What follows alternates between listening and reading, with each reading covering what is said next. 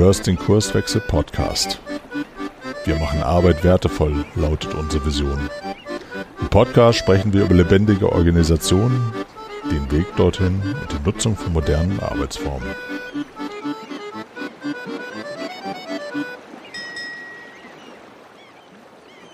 Moin Moin, hier spricht Frank von Kurswechsel.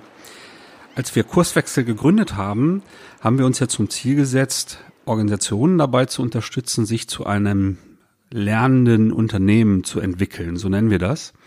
Ähm, was meinen wir damit? Ähm, wir meinen damit, dass, ähm, ob du das jetzt nun VUCA nennst oder gestiegene Komplexität oder höhere Marktdynamik oder was auch immer, dass Organisationen auf jeden Fall lernen müssen, mit diesen Überraschungen besser umzugehen. Das heißt, eine Anpassungsfähigkeit und eine Innovationskraft zu entwickeln, um halt immer, wenn sich halt irgendwie die Umgebung verändert, entsprechende Antworten darauf zu finden. Dazu gehört auch, Entscheidungen dort zu treffen, ähm, wo sie hingehören, nämlich zu Leuten, zu Könnern, zu Talenten, die halt so dicht wie möglich am Markt arbeiten.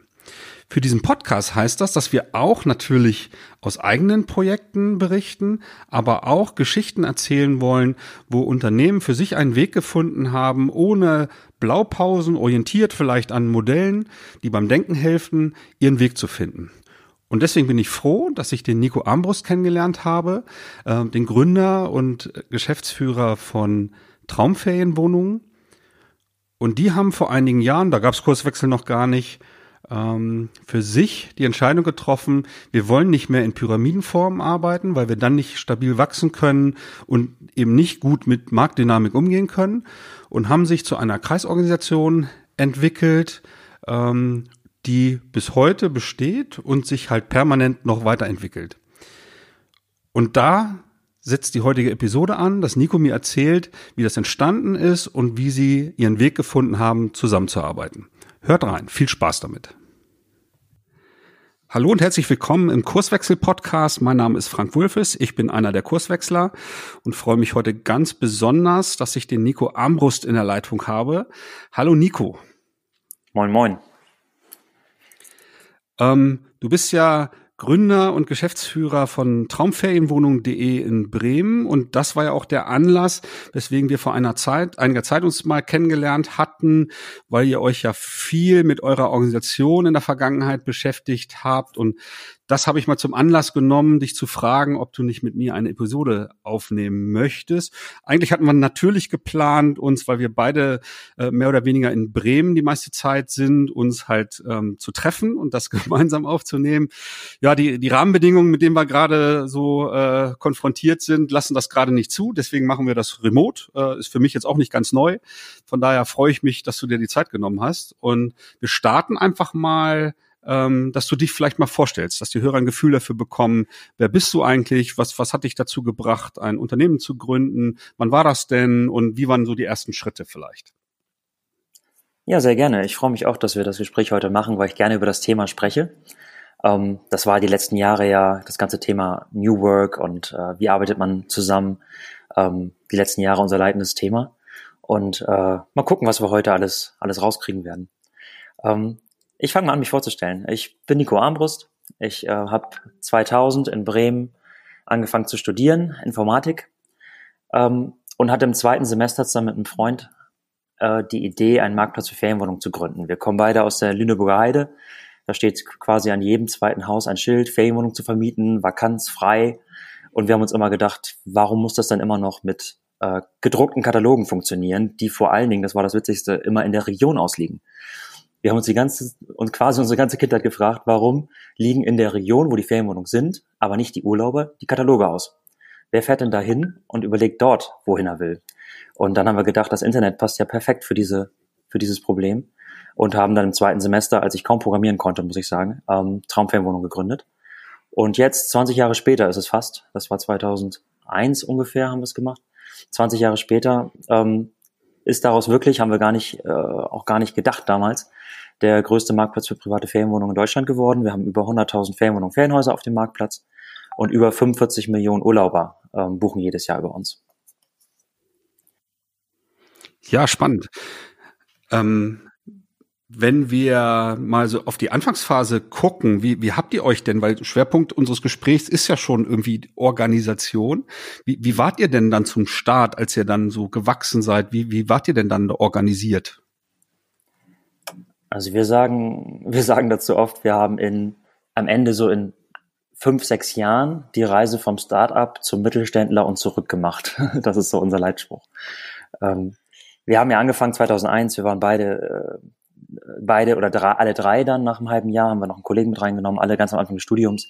Da haben wir erstmal während des Studiums wirklich gebootstrapped und äh, sind ähm, von zu Hause, vom heute heißt es Homeoffice, früher war es unser Kinderzimmer, äh, dann einfach alle drei gearbeitet Tag und Nacht irgendwann, weil so viel zu tun war. Ähm, haben das bis 2008 gemacht und haben 2008 dann entschieden, nach sieben Jahren und irgendwie waren wir, glaube ich, bei 8000 Kunden, die wir zu dritt beackert haben, äh, haben wir dann gesagt, jetzt brauchen wir die ersten Kollegen, müssen die ersten Mitarbeiter einstellen. Haben ein Büro genommen 2008 und das war eigentlich der richtige Startschuss. Wir waren fertig mit dem Studium, haben es Vollzeit gemacht.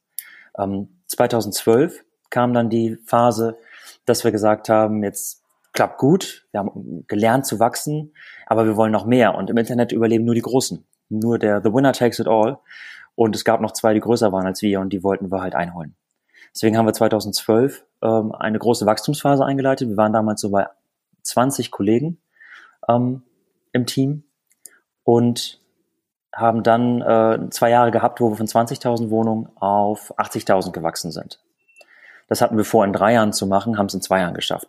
Dementsprechend sind aber auch die Mitarbeiter, die Kollegen von 20 auf 80 gewachsen in zwei Jahren. Das war eine unglaubliche Wachstumsphase, die auch Spaß gemacht hat, aber natürlich auch, wie du dir vorstellen kannst, herausfordernd war, weil alles neu wurde. Heute weiß ich, bei 20 Mitarbeitern wird die Zusammenarbeit schwierig, bei 40 geht's gar nicht mehr. Und bei 80, da brauchst du richtige Strukturen oder du gehst unter, wenn du es alt denkst. ne? Na, das waren wirklich ja diese Phasen, die wir halt schön in zwei Jahren durchgemacht haben. Ganz, ganz, ganz unbedarft. Wir hatten Ahnung von Ferienwohnungen, von Internet, von SEO. Ähm, aber von diesen ganzen organisationspolitischen Sachen oder strukturellen Sachen, da haben wir natürlich keine Idee gehabt, weil wir das alles zum ersten Mal erlebt haben. Beschreibt doch mal, wie, wie konkret habt ihr das denn strukturiert in, in dieser Anfangsphase, als ihr so von 20 auf 80 Kollegen hochgegangen seid?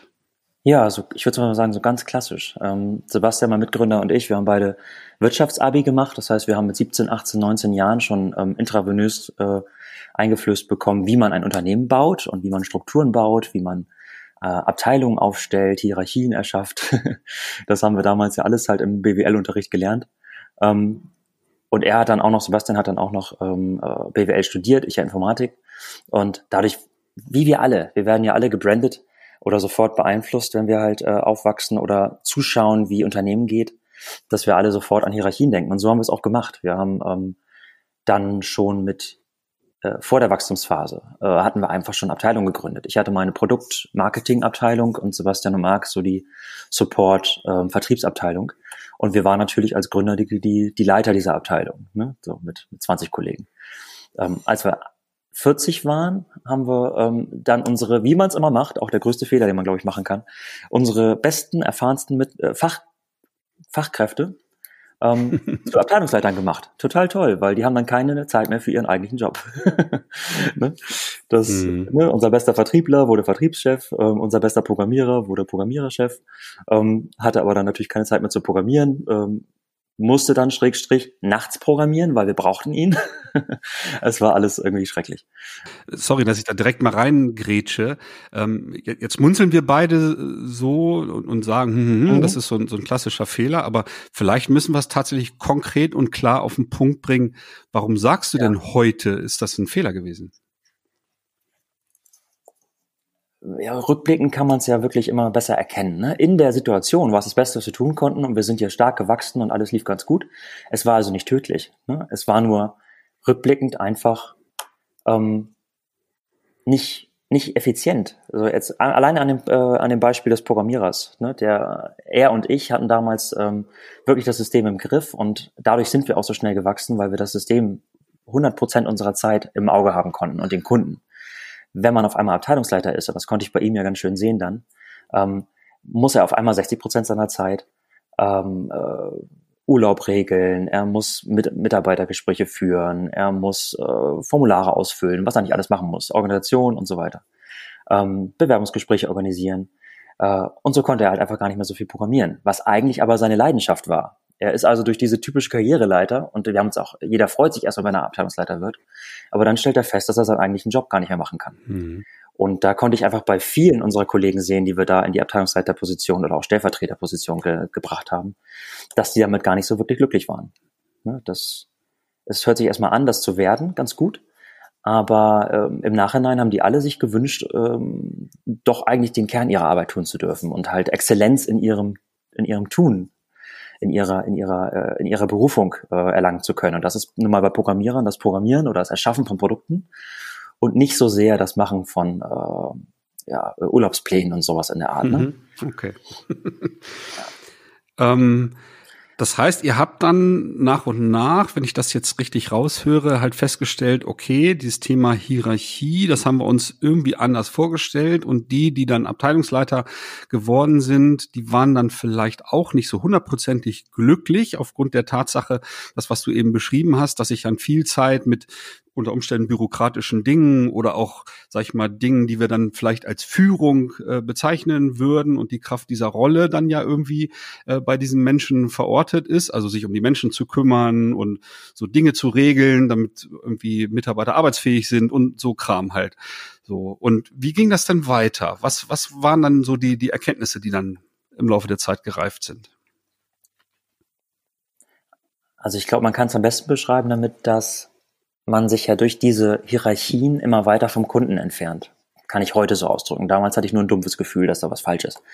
Ne? Aber ähm, was wir wirklich rausgefunden haben, ist, dass man sich ja einfach mit jeder Hierarchiestufe, die man einzieht, ähm, Menschen im Unternehmen etabliert, die gar nicht mehr Zeit haben oder auch äh, den Fokus haben, sich jeden Tag um den Kunden zu kümmern oder Kundeninteressen ähm, zu verstehen. Und in der klassischen, klassischen Hierarchie sind witzigerweise diese Kollegen die, die dann auch die Entscheidung treffen sollen oder alles wissen sollen. Irgendwas passt da nicht. Und das haben wir 2012, wie gesagt, haben wir diese Wachstumsphase eingeleitet, haben auch dann in einem halben Jahr, glaube ich, unser Team verdoppelt von 20 auf 40 ähm, Mitarbeiter. Und da fing das für mich an, diese Reise, dass ich festgestellt habe, von meinem Gefühl her, irgendwas läuft hier falsch. Wir werden anders und wir werden nicht mehr so stark sein, wenn das so weitergeht wie vorher. Ähm, ich konnte überhaupt nicht fassen, was. Deswegen habe ich angefangen, Mitte 2012 schon, ähm, Mitte 2012, die äh, Sachen wie Vision, Strategie, Unternehmenswerte aufzuschreiben, weil ich dachte halt, diese ganzen Kollegen, die wir neu dazu kriegen, die brauchen einfach nur einen, einen Leitstern und müssen in eine Richtung gucken. Das hat auch geholfen, aber es war irgendwie keine komplette Kur. Deswegen haben wir dann 2013, nee, Ende 2012 schon dann, ähm, ein, äh, ein Berater dazu geholt, mit dem wir, mit dem wir die Löcher im Traumschiff finden wollten, so haben wir das genannt. Weil wir gar nicht wussten, was passiert uns eigentlich und warum fühlen wir uns so anders und warum glauben wir, dass es nicht die richtige, nicht die richtige Richtung. Und in dem Prozess, da haben wir rausgefunden, dass wir ähm, sieben Löcher in unserem Traumschiff hatten. Das sind diverse Löcher gewesen, aber die über die Hälfte ähm, war halt wie eine Silobildung zwischen Abteilungen, längere Wege, Bürokratie. Das hat alles darauf hingedeutet, dass die Hierarchie uns im Weg steht und vor allen Dingen, dass wir ähm, zu sehr auseinandergedriftet sind. Ganz am Anfang saßen Programmierer, ich, neben dem Supporter, neben dem Vertriebler, neben dem Marketer. Wir saßen alle an einem Tisch. Und wenn ein Kunde angerufen hat, haben wir alle zugehört und reagiert. Das war so schnell, wie es nur sein kann eigentlich. Mhm. Ähm, wir haben also auf die Impulse der Kunden so schnell reagieren können, wie es nur geht. Als wir dann die Abteilung hatten, ging's los und das war so für mich der Stop-Moment, ähm, dass ich Sachen gehört habe wie, nee, also du darfst doch nicht direkt zu meinem Mitarbeiter gehen. Ich bin doch der Abteilungsleiter, du musst doch jetzt zu deinem Abteilungsleiter gehen, der muss mit mir sprechen und dann müssen wir halt äh, das regeln. Als ich solche Strukturen gehört habe, die so langwierig sind, da war für mich klar, das muss irgendwie anders gehen. Hm.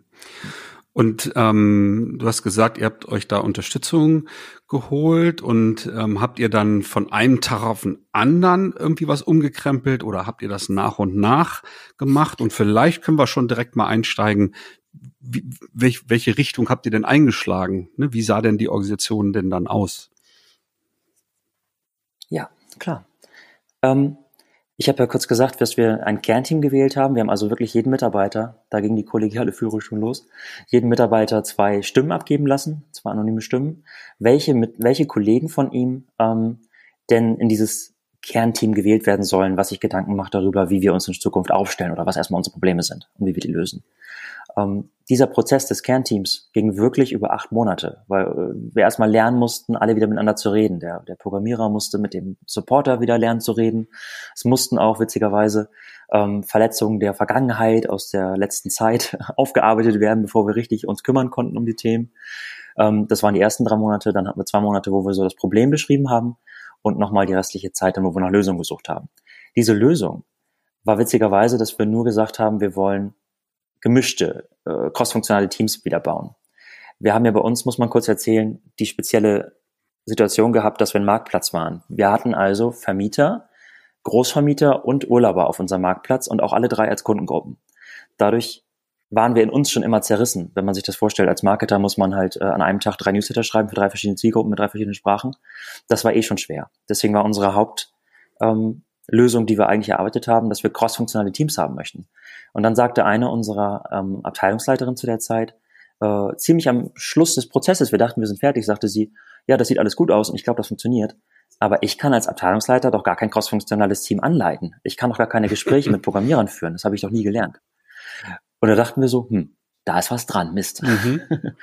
da müssen wir noch einen Tick weiterdenken. Dann hat sich dieser Prozess eigentlich nochmal zwei Monate verlängert dass wir überlegt haben, wie reagieren wir darauf? Wie kann man diese crossfunktionalen Teams überhaupt leitbar machen? Müssen wir da Kollegen von draußen holen, die das können? Wollten wir nicht, weil dann hätten wir auch unsere Identität wieder weiter verloren. Ähm, das den Kollegen beibringen, wäre nicht gegangen. Und dann kam ziemlich schnell eine andere Kollegin, die Abteilungsleiterin war, meinte, also meiner Gruppe mache ich das halt immer schon so, dass ich keine Entscheidung treffe, sondern dass ich das Team frage, wie würdet ihr reagieren? Und das klappt total gut. Ich habe seit zwei Jahren keine Entscheidung mehr getroffen. Nachdem wir dann kurz erschrocken waren, haben wir gesagt, Mensch, coole Idee. ähm, vielleicht denken wir in die Richtung mal weiter. Und haben so halt aus dieser einen Abteilung, die wir hatten, und dieser einen ähm, Abteilungsleiterin, die dann das Beispiel reingebracht hat, dann ähm, wirklich die erstmal für uns wilde Idee entwickelt, dass wir doch vielleicht ganz ohne Abteilungsleiter, ohne Hierarchien auskommen könnten. Mhm. Um, ähm, und das war dann wirklich ähm, 2014 unser Stand, ähm, Ende 2013, 2014, dass wir einfach gesagt haben, ja, lass uns das versuchen. Und dann haben wir es in der Tat wirklich am nächsten Tag umgesetzt. Wir haben das der, dem, dem Team präsentiert. Ähm, das war erstmal ein bisschen erschrocken, weil natürlich erstmal alles weggerissen wurde, was Sicherheit gab. Wir hatten gedacht, sie wären begeistert. Ähm, ist nicht so passiert. Mhm.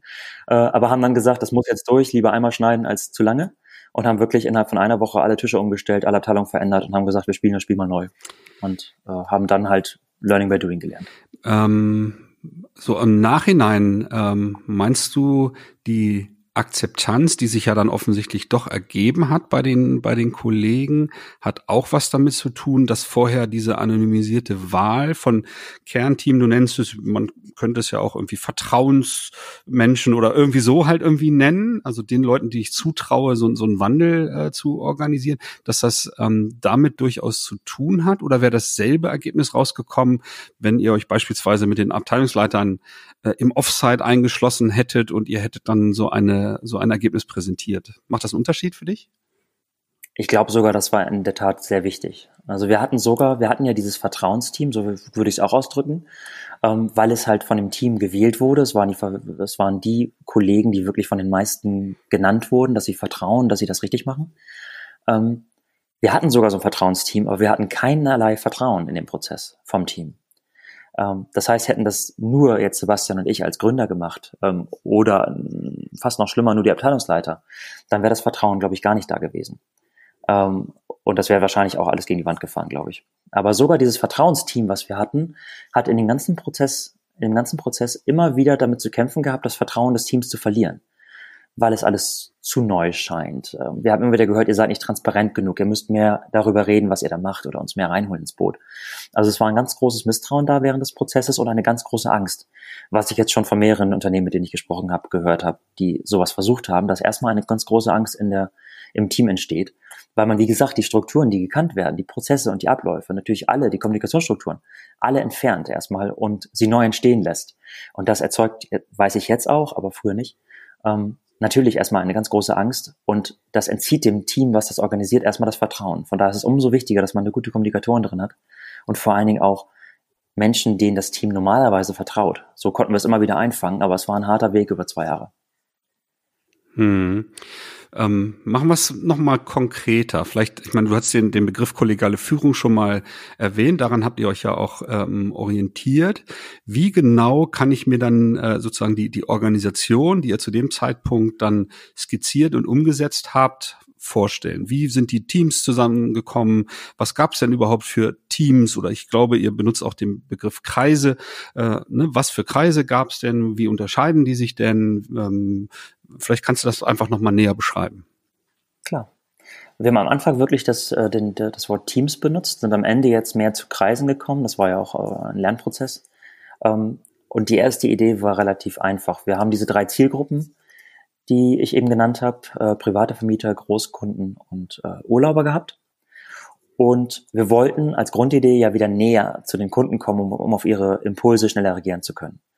Ähm, und so haben wir ganz am Anfang als erstes gesagt, wir brauchen für jedes, für jede dieser Zielgruppen initial ein Team, ein crossfunktionales Team, was alle diese Impulse möglichst schnell beantworten kann. Und dazu haben wir kleinere ähm, Service Center, würde ich es heute nennen, im Zentrum also zwischen diesen drei großen Teams, ähm, die Dienstleistungen erbringen, wie ähm, Office Management, IT, auch unser Server-Team, unser Serverbetriebsteam war halt äh, so, ein, so ein Shop im Zentrum, wie wir es genannt haben. Ähm, und so hatten wir eine Struktur aus diesen drei Kundenteams und diesen kleinen Zentrumsshops, ähm, welche als allererster Aufschlag schon richtig gut das gemacht hat, was wir halt wollten, auf diese Kundenimpulse äh, wieder schneller zu reagieren und wieder mehr wir zu sein. Ähm, Genau. In jedem dieser Teams hatten wir natürlich dann crossfunktional alles drin, was wir brauchten. Das heißt, es ist bei uns eigentlich immer Support, Vertrieb, Marketing und äh, Programmierung, Produkt. Ähm, und dann die größte Herausforderung, muss ich sagen, war, dass die dann erstmal lernen, miteinander zu sprechen und wieder ohne, dass jemand sie steuert oder halt moderiert, ähm, miteinander halt einen Rhythmus zu finden. Ähm, einen Rhythmus von Meetings oder auch von, äh, von Sachen wie, wie entscheidet man überhaupt? Das, das wusste auf einmal gar keiner mehr. Und das waren auch Sachen, die uns dann ein bisschen überrascht haben, muss ich sagen, weil wir dachten so, es ist ja erst drei Jahre her, dass wir so gearbeitet haben. Warum hat das jeder schon verlernt? Aber das geht rückblickend sehr, sehr schnell. Ja.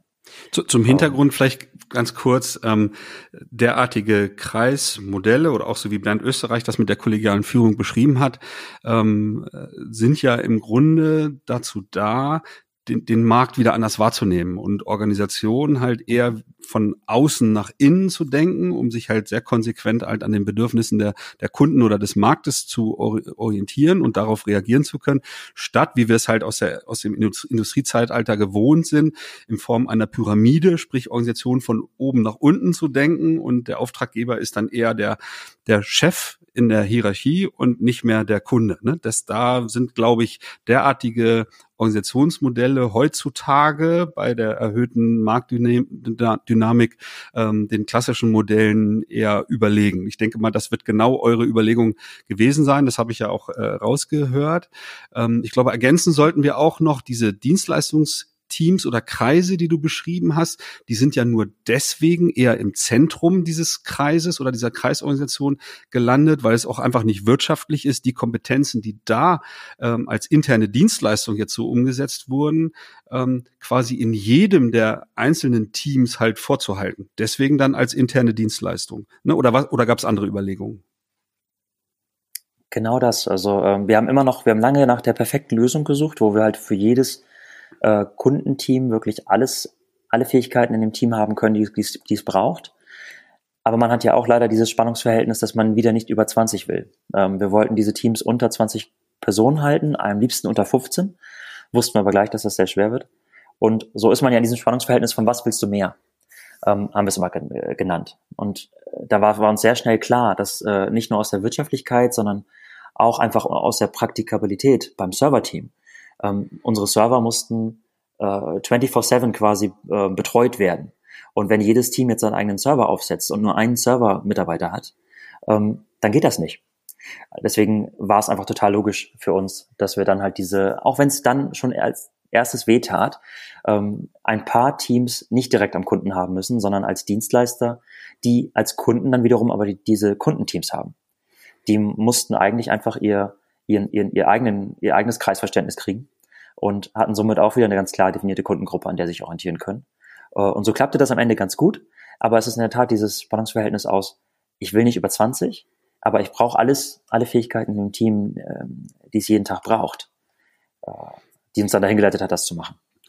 Und, und ich glaube, dieses, dieses Bewusstsein, was du beschrieben hast, auch wenn ich jetzt nicht in einem Team arbeite, was direkt sozusagen im äußeren Ring des Kreises direkt am Markt agiere, dann trotzdem das Bewusstsein zu schaffen, ich habe trotzdem eine klare Kundenorientierung und sprich, das sind halt die Produktteams oder die Teams, die halt direkt am Markt äh, operieren. Ne? Das ist ja auch eine Erkenntnis, äh, dass ich halt den, klar den Kunden vor Augen habe und halt die Bedürfnisse, die diese Teams haben, du hast das Beispiel genannt, irgendwie einen Server äh, zu betreuen oder aufzusetzen oder keine Ahnung, irgendwelche äh, technischen Deployment-Prozesse anzuschieben oder was auch immer dann als interne Dienstleistung dann angeboten wird, da trotzdem diese, diese klare Kundenorientierung zu haben. Ne? Das ist ein mega Vorteil.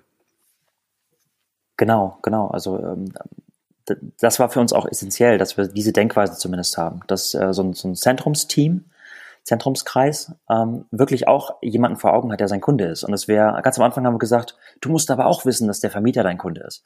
Aber das war künstlich. Und ähm, wenn ich auch eins gelernt habe in der Zeit, ist, dass künstliche Systeme oder ein künstliches Setup von diesen Systemen nicht funktioniert. Man muss es natürlich machen, so natürlich wie es nur geht. Und dann war es total einfach und natürlich für uns zu sagen, als Server-Team, unsere Kunden sind die Programmierer in den Teams.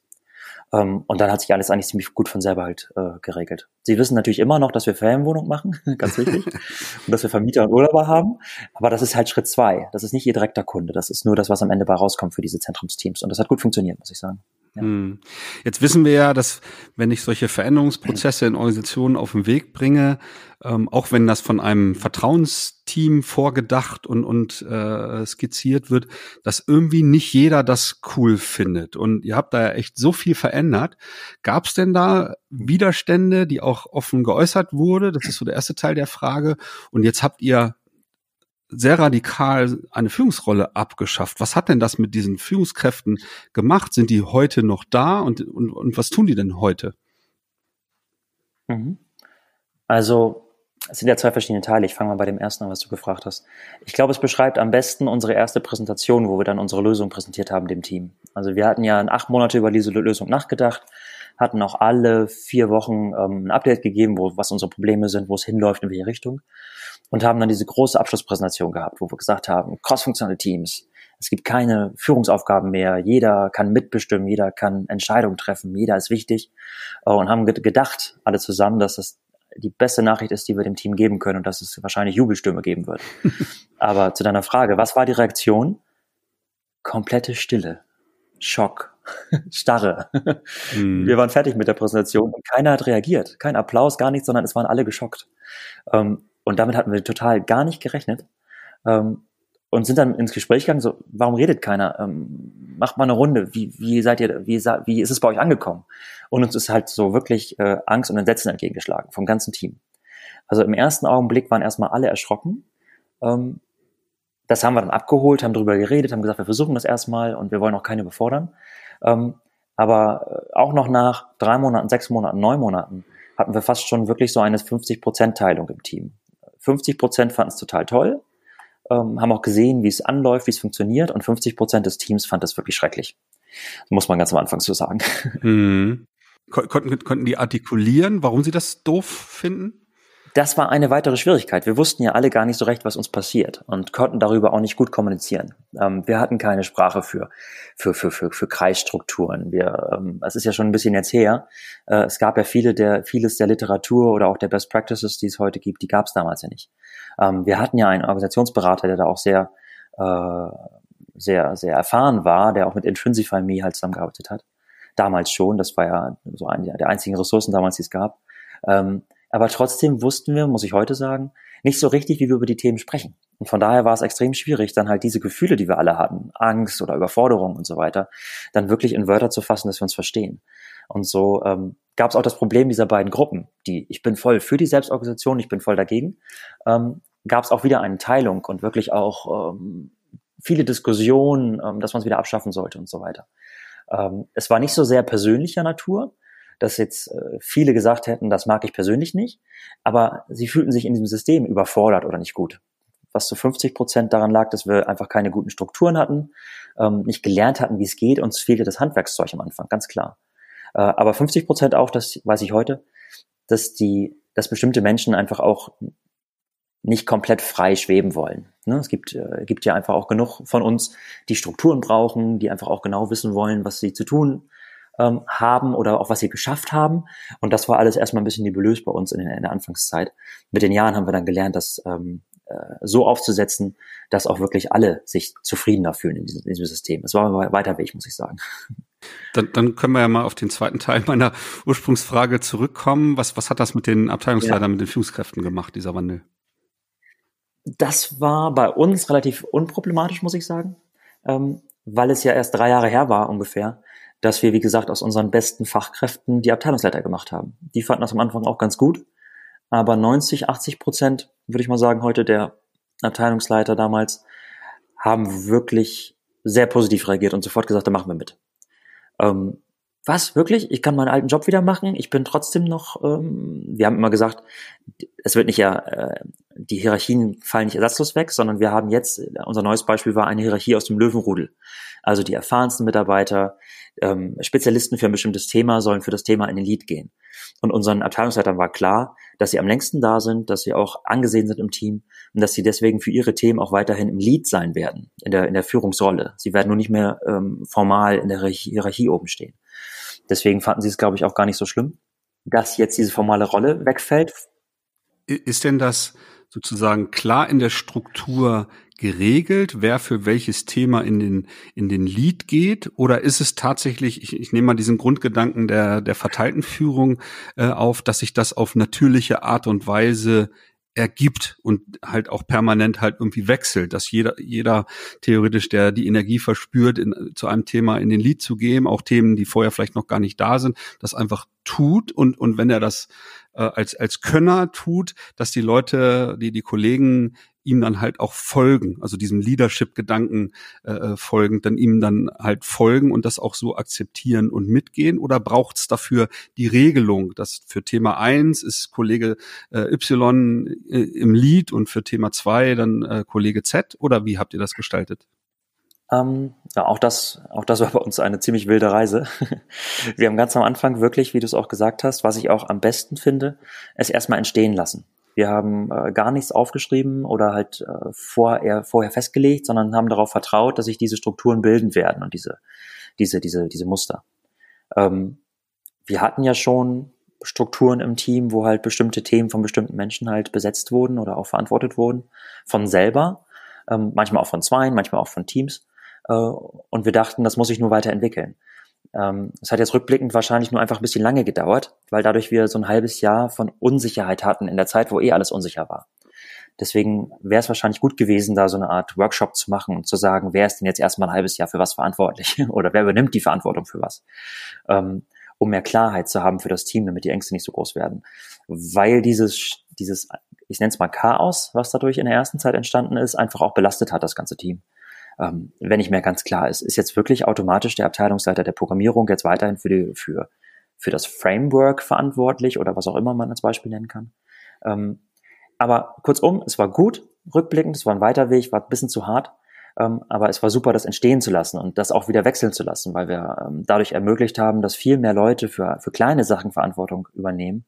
Ähm, Im Gegensatz dazu, dass der, dass der Abteilungsleiter wie wir es damals gedacht haben, für quasi das ganze Paket verantwortlich ist und für jede kleine Facette davon.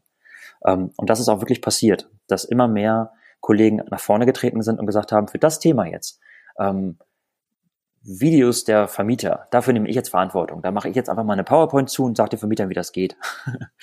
ähm, und das sind tolle Situationen, die wir gehabt haben, die entstanden sind, dass sich einfach ein Kollege, der vorher ähm, einfach äh, nur in seinem Job saß oder den gemacht hat, dann Verantwortung für ein Thema genommen hat und das auch wirklich umgesetzt hat, nach vorne getrieben hat. Dadurch sind wir viel, viel flexibler geworden, schneller geworden, als wir es vorher waren. Hm. Haben sich denn die, ähm, ich sag mal, die Geschäftskreise oder wie, wie nennt ihr es, Produktteams, ähm, also die, äh, die Teams, die halt direkt am Markt operieren, den Namen hatte ich jetzt nicht äh, genau verstanden. Wie heißen die bei euch? Wir haben es bei uns ganz technisch Organisationseinheiten genannt, OEs, aber es war als Kundenteam okay. war es äh, aufgesetzt damals, ja. Okay.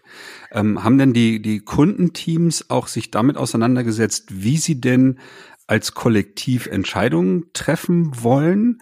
Weil ähm, in der Vergangenheit davor war es ja so, Ent Entscheidungen wurden wahrscheinlich zum großen Anteil ähm, durch den Abteilungsleiter getroffen oder ganz, ganz operativ wahrscheinlich auch von jedem selbst. Und auf einmal bin ich da als Kollektiv mit, ich weiß nicht, 12, 15, 18 Leuten äh, irgendwie in, in der Pflicht, halt ähm, pragmatisch und schnell, das ist ja die Idee von, von so einem Organisationskonzept, dann halt Entscheidungen äh, zu treffen, um anpassungsfähig und innovativ äh, zu sein. Ist, was habt ihr da für Erfahrungen gemacht? Ja, das war auch ähm, eine der schwersten Lehren, die wir, die wir ziehen mussten oder ähm, auch schnell machen mussten, weil natürlich, wenn man nicht Entscheidungen treffen kann, dann ist man ziemlich aufgeschmissen als Unternehmen. Ähm, und wir kamen aus einer Zeit, also eins unserer Löcher im Traumschiff, kann ich verraten, hieß, äh, Nico hat gesagt. also ich war als Gründer okay. natürlich, ich war als Gründer natürlich der Leiter des Löwenrudels und ähm, es war automatisch so. Ich hatte mich schon drei Jahre zu dem Zeitpunkt immer nur Coach genannt oder auch äh, Mentor. Äh, ich wollte nicht der Geschäftsführer sein, der alles bestimmt, weil ich so viele tolle Kollegen hatte und habe gesagt, wir müssen das zusammen machen. Trotzdem war es immer so, dass quasi, wenn ich einen halben Satz gesagt habe, dann ähm, wurde dem vorauseilend gefolgt oder abgeleitet, was habe ich vielleicht gemeint, ist es ein Befehl. Ähm, und so war Nico hat gesagt, äh, einfach ein Riesenproblem, weil unsere Hauptart zu entscheiden war eigentlich, ich guck mal, was der Abteilungsleiter entscheidet und wenn er nicht will, dann wird Nico schon irgendwas entscheiden. Und wenn Nico gerade nichts sagt, dann überlege ich mir, was würde er wollen. und so gab es auch ganz viele Sachen, die Nico gesagt haben soll, die er nicht gesagt hat. Und das hat eine ziemlich wilde Entscheidungsmatrix irgendwie erzeugt bei uns in dem Unternehmen vorher, vor der äh, Umstellung. Nach der Umstellung war das wirklich ziemlich schnell weg, was toll war, weil ich konnte mich wieder einbringen und auch mal einfach Ideen loswerden, ohne dass es als Befehl verstanden wurde. Das war super. Nur das Team in sich hat sich natürlich Wege gesucht, wie sie entscheiden. Und nach drei, vier, fünf, sechs Wochen in der Selbstorga bin ich an einem Meeting vorbeigegangen, im Glaskasten bei uns, in der, in der, im Meetingraum. Und ich habe gesehen, wie auf einmal alle Hände hochgehen. Und ich dachte, hm, komisch, da gehen alle Hände hoch. Na gut, wir haben sie abgestimmt, was sie, was sie mittags essen wollen oder so. Ähm, bin drei, vier Tage später wieder, wieder am Meeting mhm. vorbeigegangen und da gingen wieder Hände hoch. Da bin ich rein und habe gesagt, was macht ihr denn hier eigentlich? Warum gehen ständig die Hände hoch? Und ja, so entscheiden wir jetzt alles. Wir stimmen einfach immer, immer ab. also alles schön schön erste Idee, wir machen es jetzt basisdemokratisch. Und das war natürlich gar nicht, was wir vorhatten und wo wir auch gewarnt wurden vor, dass man natürlich die Basisdemokratie nicht nehmen sollte, weil das meistens zu durchschnittlichen oder nicht, nicht den besten Ideen führt oder nicht den, nicht den wildesten Ideen, nicht die mutigsten Ideen.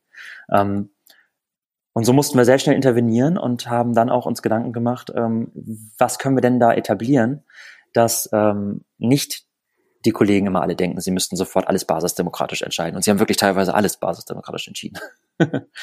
ähm, und sind dann wirklich in, in, in einen Workshop reingegangen und in einen Prozess, wo wir uns dann ähm, mit, mit sowas wie dem Beratungsentscheid äh, befasst haben. Also kurzum Prozesse zu erzeugen und zu etablieren und zu lehren, ähm, wie man entscheiden kann, ähm, ohne dass man alles halt immer durch den Konsens halt entscheiden muss. Das war auch wirklich ein wichtiger Schritt, dass wir das dann schnell gelernt haben. Hm. Ja auch den Mut zu entwickeln, mal im Sinne des Teams eigenmächtig einfach mal eine Entscheidung zu treffen, ne? aufgrund von äh, Geschwindigkeitsnotwendigkeiten, Kundenbedürfnissen oder oder ähnliches. Da, da brauchen ist auch so meine Erfahrung Teams so ein bisschen Zeit, äh, auch dieses Vertrauen untereinander zu entwickeln, dass der eine in dem Moment schon ein gutes Gefühl hat aufgrund von seiner Erfahrung äh, und dann äh, die Entscheidung trifft und sich nicht immer im Team abstimmen muss und genau wie du sagst, um einen Konsens zu erreichen und so, weil das natürlich immer längere Abstimmungs Notwendigkeiten mit sich bringen. Total. Man, man will ja eigentlich schnell werden durch das System und nicht alles äh, immer nur jeden Mittwoch beim Teammeeting abstimmen. und äh, das was äh, ist gerade was eingefallen, was ganz witzig war für uns auch als Erfahrung. Also der Daniel, unser Organisationsberater damals, hat, hat gesagt, oder ich fange mal einen vorher an, ähm, einige bei uns im Team hatten Angst, wie jeder kann alles entscheiden. Dann wird doch total viel falsch entschieden und ganz viel irgendwie auch ganz wild entschieden und äh, oh, da haben wir Angst vor, dass unsere Firma gegen die Wand fährt. Und Daniel hat uns damals schon gesagt, Leute, da braucht ihr eigentlich keine Angst vor haben. Wenn wir das hier ausrollen, dann wird erstmal keiner entscheiden, weil alle haben viel zu viel Angst, irgendwas zu entscheiden. Ähm, und so ist es auch wirklich gekommen. Und das ist ja auch der Grund für diese Basisdemokratie, dass sich eigentlich keiner mehr getraut hat, selbst Entscheidungen zu treffen, weil die Übung war nicht da, der Rahmen war nicht da und die Sicherheit wurde nicht gefühlt. Äh, und durch so Sachen wie den Beratungsentscheid, ähm, also durch einen klaren Prozess, durch den man sich äh, bewegen kann, ich entscheide, äh, ich, ich, ich, äh, ich sage, ich will was entscheiden, ich veröffentliche das, ich hole mir auf, auf einen Berater rein, ich protokolliere das. Das sind alles Sachen, die Sicherheit geben, die Entscheidung auch wirklich treffen zu, zu, zu können. Ähm, und das hat uns dann wirklich gut geholfen, dass sich dann wirklich mehr Leute, nicht alle, aber mehr Leute getraut haben, auch größere Entscheidungen zu treffen.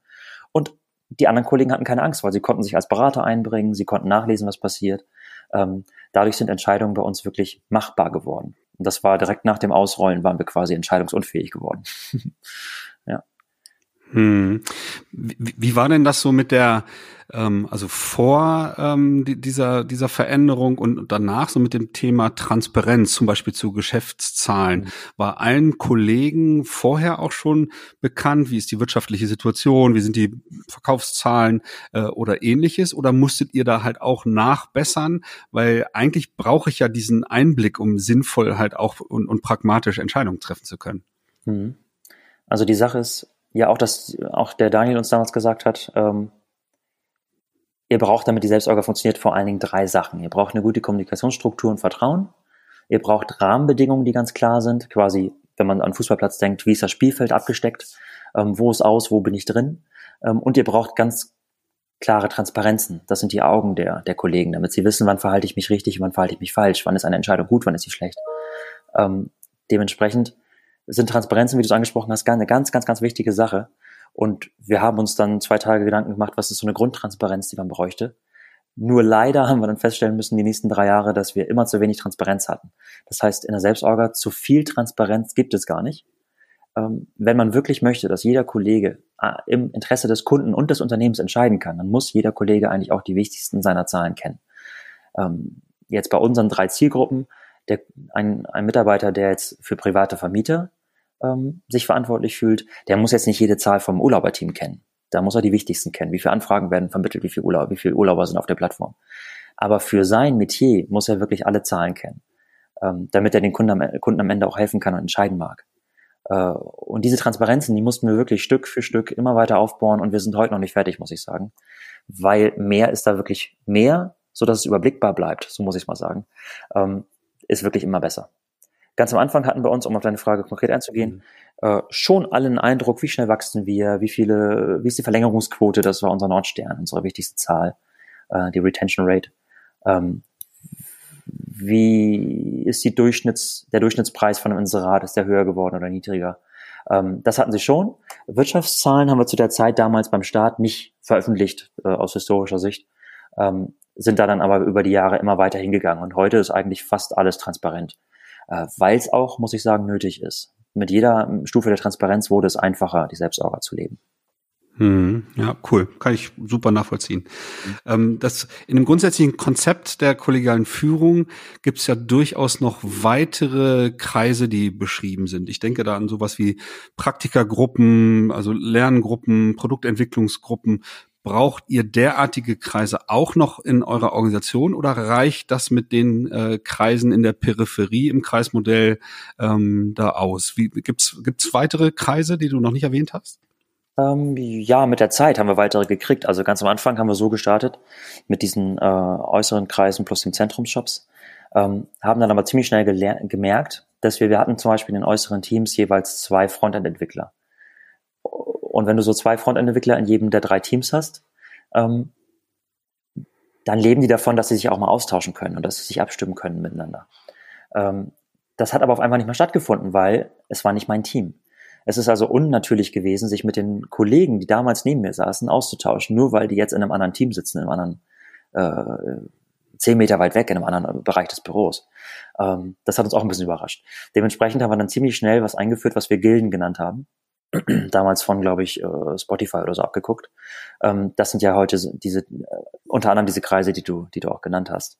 Und diese Gilden, die mhm. Frontend-Gilde, die Produktgilde, die Entwicklungsgilde, die Support- und die Vertriebsgilde, die haben sich dann ähm, teamübergreifend zusammengerauft, einmal eine Woche, alle zwei Wochen, je nachdem, wie sie es halt für nötig befunden haben, und haben sich dann äh, einmal so in diesem Rhythmus äh, zusammen getroffen, über die Themen geredet, was haben wir gelernt, was sind unsere Herausforderungen, wo müssen wir auch zusammenarbeiten. Ähm, und das war auch ein ganz wichtiges Learning, dass man diese Teams einfach auch braucht, um diese teamübergreifende Kommunikation dann auch aufrechtzuerhalten. Heute würde ich es Alignment auch nennen. Das ist das, was uns auch ganz, ganz viel fehlte. Wir hatten dann drei Kundenteams gegründet und alle Kundenteams, kann man sich so sagen, wollten in eine andere Richtung. Und sowas kann ein, ein, ein Unternehmen dann auch ein bisschen zerreißen. Dementsprechend muss es auch etwas geben, was was Alignment zwischen diesen Teams herstellt. Ähm, da gibt's ganz viele verschiedene Ansätze für. Was wir gemacht haben, ist als erstes zum Beispiel einen Architekturkreis, Produktarchitekturkreis, würde ich es mal gesamt ausdrücken, zu gründen, der auch wirklich die Aufgabe hatte, zu koordinieren, wo geht unser Produkt hin? Was sind unsere Rahmenbedingungen? Eine der wichtigen Säulen der Selbstorganisation, Rahmenbedingungen festlegen. Wer macht das eigentlich? Machen das jetzt nur noch die Gründer? Macht das jeder im Team? Und wir haben uns entschieden, dass wir diese Koordinationskreise entwickeln, wie den Architekturkreis der dann festlegt, welche Frameworks sollen benutzt werden, welche Programmiersprachen benutzen wir, ähm, wie deployen wir und so weiter. Das äh, haben wir ähm, dann mit diesen sechs Personen, glaube ich, die aus allen Teilen des Unternehmens kamen, im Architekturkreis dann festgelegt. Äh, und diese Klarheit und ähm, diese Rahmenbedingungen haben uns dann wieder erlaubt, viel schneller zu arbeiten und den Stress, das Stresslevel zu, zu, zu reduzieren bei jedem einzelnen Kollegen. Von daher sind diese Koordinationskreise dann am Ende auch eine ganz wichtige Geschichte. Ich, ich nehme an, sowas wie ein Strategiekreis wird es auch geben oder ist, oder ist das nach wie vor ähm, der Geschäftsführung vorbehalten?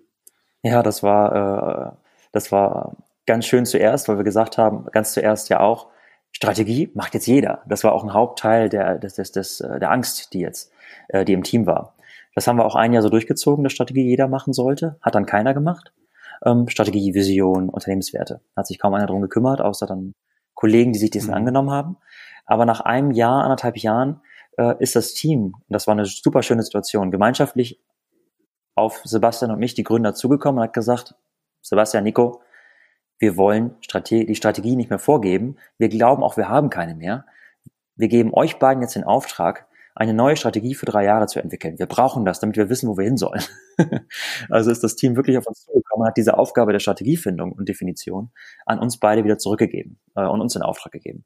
Wir haben ihn natürlich gerne angenommen, haben ihn auch gemacht, ähm, haben aber dann auch gesehen, dass es natürlich nicht die beste Art ist, das zu machen. Äh, und haben danach, wie du sagst, dann einen Strategiekreis erfunden, gefunden, ähm, der sich dann einmal im Monat getroffen hat und sowas eigentlich wie der Taktgeber unseres, unseres Tuns war, unserer Unternehmung.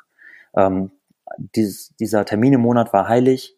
Es wurden die Zahlen des letzten Monats durchgegangen, Transparenzen. Es wurde darüber diskutiert, ob wir neue Rahmenbedingungen brauchen, ähm, Rahmenbedingungen. Äh, es wurden strategische Anpassungen gemacht oder auch hinterfragt, haben wir unsere, unsere Strategie äh, diesen Monat oder dieses Quartal erreicht in Form von OKRs, die wir dann definiert haben mit allen zusammen. Ähm, und vor allen Dingen konnte jeder zugucken. Wir haben extra einen großen Raum dafür gemacht, wo sich Leute reinsetzen können und mitdiskutieren können. Aber auch per Zoom damals oder heute immer noch konnte sich jeder einzelne Kollege, ob er im Homeoffice ist, in Kroatien oder auch im Büro, dann wirklich einwählen und auch dann über Zoom mitdiskutieren. So hatten wir wirklich äh, äh, sowas wie eine Schaltzentrale, Kommunikationszentrale für unser Unternehmen. Und dieser Strategiekreis, mir persönlich war der immer sehr, sehr wichtig, weil er einfach so viel Gutes getan hat für uns und so eminent wichtig war. Auch wieder für dieses Alignment, was ich vorhin äh, genannt habe. Hm. Ja, spannend. Also vor, vor ein paar Monaten haben wir als, als Kurswechselberatungsunternehmen äh, halt äh, mit, nach demselben Konzept eigentlich der kollegialen Führung angefangen, äh, uns anders zu organisieren, weil wir wir sind jetzt inzwischen zehn Kollegen. Wir waren von Anfang an selbst organisiert ähm, und sowas wie Geschäftsführung äh, ist halt eine Rolle bei uns, aber jetzt keine Hierarchie. Äh, aber allein bei, mhm. bei den zehn Personen, ähm, die ja in den unterschiedlichsten Kundenprojekten unterwegs sind, sehr eigenständig sind oder so, haben wir gemerkt, äh, Kommunikation läuft nicht mehr so richtig rund und haben uns halt als Kreisorganisation, auch wenn manche jetzt sagen, wir bei zehn Leuten das doch mit Kanonen auf Spatzen schießen, aber wir wollen ja auch weiter wachsen und, und sind somit, so ist unsere Idee, halt auf, auf dieses Wachstum halt bestmöglich vorbereitet. Ne? Und da gibt's halt genauso Geschäftskreise, die sind natürlich deutlich fluider als bei euch, ne? weil wenn bei uns ein Kundenprojekt vorbei ist, dann löst sich halt ein Geschäftskreis auf und ein neuer Geschäftskreis bildet sich, auch mit unterschiedlichen Leuten, je nach Kundenprojekten. Aber wir haben genauso diese Koordinationskreise. Also ein Teil von uns kümmert sich halt regelmäßig um die Strategie. Wir haben diese Praktikagruppen, das heißt bei uns halt anders, also wo sich da die Spezialisten für Innovation äh, zusammentreffen und sich Gedanken über äh, die Produkte, die wir sozusagen am Markt wahrnehmen oder Bedürfnisse, die wir am Markt wahrnehmen, um daraus äh, Produkte zu kreieren und das gleiche für Organisationsentwicklung und alles so unsere Spezialdisziplinen, das sind halt genau diese Praktikagruppen, äh, die halt die Produkte da weiterentwickeln. Ne? Und so haben wir diesen diesen, diesen Baukasten oder diesen Rahmen der kollegialen Führung für uns halt auf diese Art und Weise jetzt als Anfangshypothese auf den Weg gebracht und genau wie du es beschrieben hast, nach und nach, ne, das ist jetzt bei uns noch relativ frisch, wenige Monate, äh, aber wir sind halt sicher, dass wir äh, Erkenntnisse gewinnen werden und Kreise werden dazukommen, Kreise werden äh, verschwinden äh, und, und wir so halt recht dynamisch und äh, mit maximaler Anpassungsfähigkeit diese Organisation weiterentwickeln werden. So, ne? Und das, äh, dieses Rahmenwerk, was wir da äh, im Grunde nutzen, äh, um das halt bestmöglich ähm, auszunutzen. Eigentlich genauso, wie du es beschrieben hast. Passt hervorragend. Ich wollte nur kurz noch sagen, ich glaube, das ist auch genau der richtige Weg und auch genau der Weg, der gangbar ist, wenn man anfangen möchte, dass man sich ähm, den Teil, der sofort einem zugänglich ist, raussucht und diese Struktur aufbaut. Und dann ist es dauerhaftes Lernen oder Adaptieren. Was tut mir gut? Was ist besser? Brauche ich mehr Transparenz? Mache ich mehr Transparenz? Brauche ich mehr Rahmenbedingungen? Muss ich sie erschaffen? Brauche ich andere Teams? Muss ich sie ändern? Dieses stetig sich hinterfragen und alles ändern wollen, das gehört einfach dazu, weil es, glaube ich, fertig nicht gibt bei der Selbstorganisation. Nicht, wenn man es gut haben will. Von daher hört sich sehr gut an, wie er es macht. Ich bin sehr gespannt, wo es sich hinführt. Definitiv. Und ich, ich gehe davon aus, dass ähm, ihr die Version, äh, du hast es teilweise schon angedeutet, die ihr 2014 eingeführt habt, heute so nicht mehr zu 100 Prozent lebt, sondern da sind ja auch Dinge äh, ähm, wieder verändert worden und, und so weiter. Da werden wir jetzt nicht mehr wirklich ins Detail gehen, aber vielleicht kannst du noch mal so abschließend so ein paar äh, Einblicke geben, ähm, äh, wie viel von, von dem, was ihr angefangen habt, ist denn heute noch da oder ähm, äh, wie viele Leute Leute seid ihr vielleicht heute? Seid ihr weiter äh, stark gewachsen? So, das würde mich nochmal interessieren. Äh, ja, wir sind heute jetzt bei, ähm, bei 160 Mitarbeitern im Team, ähm, sind also nochmal ein ganzes, ganzes Stück gewachsen, haben da jetzt auch so eine Größe seit zwei Jahren erreicht. Bei 150 waren wir vor zwei Jahren, 160 jetzt, wo wir dann auch äh, nicht mehr groß äh, wachsen müssen, weil wir auch nicht äh, ineffizient wieder werden wollen. Ähm, aber dieses Wachstum von 80 nochmal auf 160 hat ja natürlich nochmal wieder was verändert. Vor allen Dingen, dass man mit drei Kundenteams ähm, die 20 nicht mehr gut halten kann. Drei mal 20 sind 60 Personen, dann haben wir weitere, weitere 100 Personen, die halt keinem Team zugeordnet sind. Und dementsprechend haben wir da auch die neuen Herausforderungen jetzt. Wie teilt man jetzt diese Kundenteams? Wie schneidet man da gut? Ähm, kann ich halt äh, dieses, unser Agenturteam zum Beispiel, das äh, fährt immer noch zum Kunden hin und ist sehr regional aufgestellt. Äh, ein Key-Accounter ist für die Ostsee zuständig, der andere für die Nordsee, ein anderer für Kroatien oder Italien. Ähm, dementsprechend war es da für uns natürlich, dass wir dann in der Mitte geschnitten haben und gesagt haben, wir haben das europäische Agenturteam, also das äh, außerdeutsche und dann ein Agenturteam für Deutschland und haben da zwei draus gemacht, einfach um wieder diese Schnelligkeit herzuleiten, weil die Herausforderungen auch ganz andere sind, ähm, haben wir dann gemerkt. Aber diese Schnittmengen, die Schnitt, Schnittflächen zu finden, wie schneidet man so ein Team am besten, das war schwierig. Ähm, und vor allen Dingen auch ganz emotional, weil Teams wollen sich nicht trennen. Und darauf muss man sich vorbereiten, wenn so ein Team dann halt wächst. 10 Personen, 15 Personen, 20, 25, 30. Bei uns hatten wir schon Teams mit 50 Personen wieder. So kleines Traumfevo im Traumfevo, wo sich auch schon wieder äh, Abteilungen rausbildeten. Dagegen mussten wir jetzt die Jahre immer so ein bisschen mehr kämpfen. Ähm, und Lösungen finden, die gar nicht so einfach für uns waren. Ein anderer Bereich war sowas wie, wo entsteht jetzt Innovation? Wo fangen wir ganz neue Sachen an? Wir haben herausgefunden, dass diese Teams am Kunden super dafür da sind, wo eine Basis ist, iterativ weiterzuarbeiten und iterativ sich zu verbessern. Aber wirklich disruptiv zu sein und was Neues zu entwickeln, das ist in diesen ähm, Kundenteams schwer gewesen, weil es ist ja auch in der Definition, sie sollen auf die Kundenimpulse schnell reagieren. Ein Kunde sagt ganz selten bei uns, ähm, ändere mal eben alles, ich, äh, ich will mich gerne umorientieren, ich will gerne was Neues lernen. Sondern die Kunden haben gerne Stabilität und Erfolg. Und dementsprechend sind diese Kundenteams bei uns iterativ super gewesen. Wir mussten aber dafür, um es neu zu erfinden, äh, neue Strukturen finden und haben dann halt ähm, Chancenteams gegründet auch noch, die direkt am Kunden saßen, Chancenkreise kannst du heute auch sagen. Ne? Und äh, die direkt eine Kundengruppe vor Auge hatten, aber ein ganz neues Produkt angefangen haben und dafür auch einen gewissen Schutzraum brauchten für eine gewisse Zeit und einen neuen Takt. Also das sind alles so Sachen, wie teile ich ein Team, was zu groß wird, wie schaffe ich Platz für Disruption oder Innovation. Das waren wirklich Sachen, die wir mit den Jahren lernen mussten. Ähm, und als drittes würde ich halt nochmal das Wort Alignment sagen. Also wie schaffe ich zwischen all diesen Teams, wir hatten am Ende, glaube ich, dann 14 Teams, ähm, wie schaffe ich zwischen, zwischen diesen 14 Teams Abstimmung, dass alle wissen, was der andere macht? Und wie schaffe ich ein gewisses Alignment? Dass auch alle wissen, wir gehen in dieselbe Richtung und wir ähm, zerren nicht an zwei Enden des äh, Seils im, äh, im Sinne vom Seil ziehen, was das Schlimmste wäre, was uns passieren kann. Ähm, Also das waren die Herausforderungen, die wir in den letzten Jahren hatten, die natürlich unsere Organisation immer wieder angepasst haben. Eigentlich im Drei-Monatstakt haben wir was Neues gemacht. Und das wird auch noch eine Zeit so bleiben. Hm, großartig. Klingt super.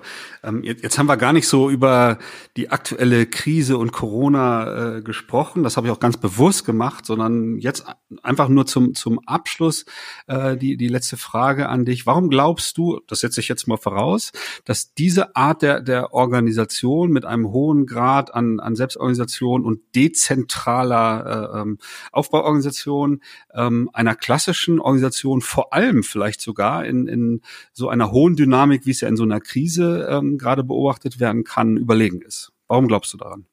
Das habe ich jetzt einfach mal vorausgesetzt, dass du daran glaubst. Ja, ich glaube da auch sogar dran, hast du richtig mir zugeschrieben. Wobei mein Glaubenssatz zweiteilig ist. Also ich glaube wirklich dran, dass diese Organisationsform nicht für jeden richtig ist. Das haben wir am Anfang als Glaubenssatz formuliert und das glauben wir auch immer noch. Es gibt bestimmte, du musst immer gucken, was für eine Organisation habe ich, was für eine Kundengruppe habe ich, was für ein Produkt habe ich. Je dynamischer und komplexer das Umfeld ist, desto besser ist, glaube ich, diese Organisationsform dafür geeignet, weil sie einfach auf komplexe neue Situationen schnell, schnell und stabil reagieren kann. Habe ich aber ein, so haben wir es genannt, kompliziertes Umfeld. Also ein Umfeld, wo ich dieselben Handschläge möglichst effizient immer wieder machen muss, wo ich die Probleme reproduzieren kann jeden Tag und auch über Jahre, dann ist diese Dynamik, die das System hat, wahrscheinlich schon gar nicht nötig oder auch vielleicht sogar ein bisschen schädlich.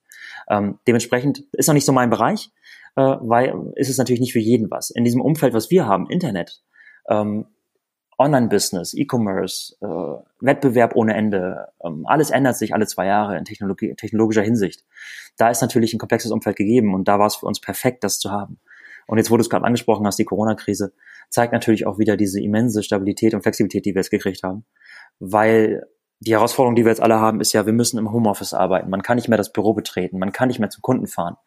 Dadurch, dass wir immer schon alles eigentlich papierlos gemacht haben seit 20 Jahren, ähm, dann irgendwann auch remote und äh, selbst organisiert, selbst ähm, kann man jetzt in der Krise sehen, äh, was für eine Stabilität wir dadurch gekriegt haben. Die Krise ging los. Wir haben gesagt, wollen wir ins Homeoffice gehen? Und einen Tag später waren alle 160 Kollegen im Homeoffice und arbeiten jetzt seit drei Wochen und es ist quasi nichts anders. Ähm, außer, dass wir uns jetzt per Zoom und so weiter zum Sport zusammenschalten, damit wir uns nochmal sehen. Das war gestern Abend. Traumfigur, mhm. Traumfigur bewegt sich. ähm, aber diese Grund, diese Grundlage dieses Systems ähm, zeigt jetzt in der Krise wieder mal so eine große Stabilität. Bei uns läuft das Geschäft eigentlich toi toi toi genauso weiter wie vorher. Wir sind für die Kunden genauso erreichbar. Es ist keine KPI runtergegangen eigentlich ähm, in Sachen Zusammenarbeit oder Schnelligkeit, ähm, weil wir einfach alle gewohnt sind, remote selbstverantwortlich zu arbeiten. Äh, und das ist jetzt gerade für mich wirklich auch äh, das einzig Schöne an dieser Krise, die wir haben, dass man das sehen kann, wie gut, wie gut es jetzt funktioniert und wie erwachsen wir alle damit geworden sind mit dem System, ne, uns selbst zu verwalten. Das ist eine tolle Sache. Ja, mega. Ich habe tolle Einblicke bekommen. Ich danke dir viel, vielmals, dass du dir die Zeit genommen hast, mit mir diese Aufnahme zu machen. Ich hoffe, die Hörer ähm, haben genauso viel Spaß und, und Erkenntnisse gewonnen wie ich. Äh, aber auch da der Aufruf, schreibt uns gerne zum Beispiel eine Mail an podcast.kurswechsel.jetzt, wenn ihr Kommentare habt zu der Episode oder Vertiefungswünsche zu einzelnen Aspekten, die Nico und ich thematisiert haben. Ähm, von daher mega. Dir vielen Dank, Nico. Ja, danke, dass du mich eingeladen hast. Sehr gerne. Ähm, von daher machen wir einen Deckel drauf, beenden die Episode und freuen uns auf Feedback äh, von den Hörern. Ähm, und bis bald. Danke, Nico. Bis dann. Vielen Dank. Ciao. Schön, dass du wieder reingehört hast. Mehr Infos zu uns und diesem Podcast findest du unter www.kurswechsel.jetzt.